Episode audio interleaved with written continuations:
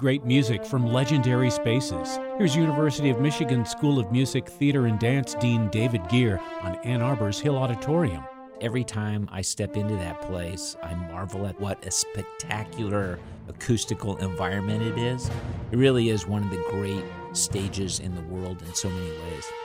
And you keep Michigan's classical music scene thriving with your support for WRCJ. Go to WRCJFM.org and thanks. Finnish conductor Dalia Stasevska led the DSO this season in The Sounds of Her Homeland with the First Symphony by Jean Sibelius and shared these thoughts on the composer's musical roots.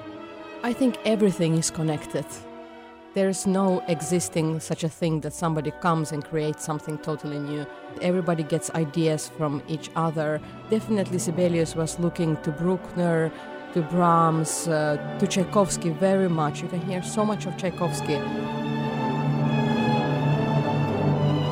course, the chords, the tonalities that he chooses, they are very kind of, you could call them Nordic. So there's this certain of his own spiciness.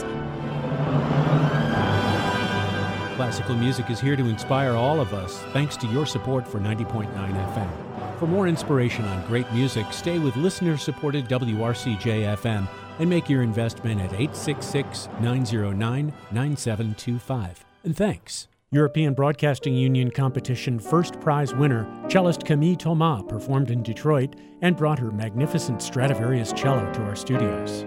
And uh, it's a very famous instrument. It's called the Ex Feuermann.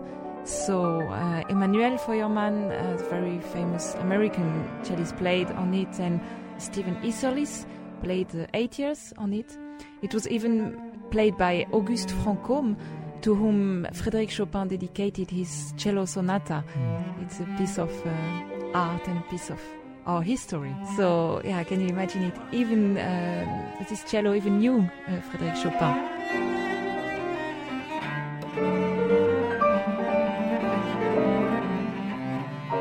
And we value your investment in this listener supported music station like a priceless instrument.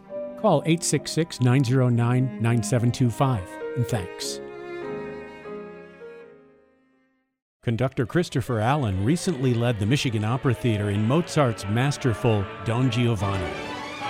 Every time I do it, it's a different piece. The more I come back to it, it's a friend that I know very well, but it's a more complex friend that I didn't know was there before. Stay with us on WRCJ FM for more insights on great music you make it all possible, and thanks for your support at WRCJFM.org.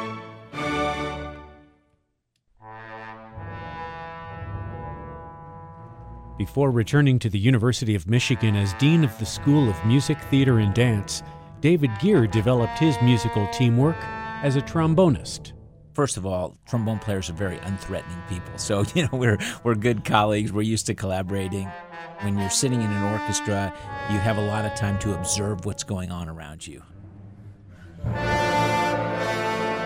Trombones come in groups typically. You know, you don't you don't make a career as a trombone soloist. You make a career as an ensemble musician. You have to be collaborative. And your partnership with WRCJ FM strengthens Detroit's classical community.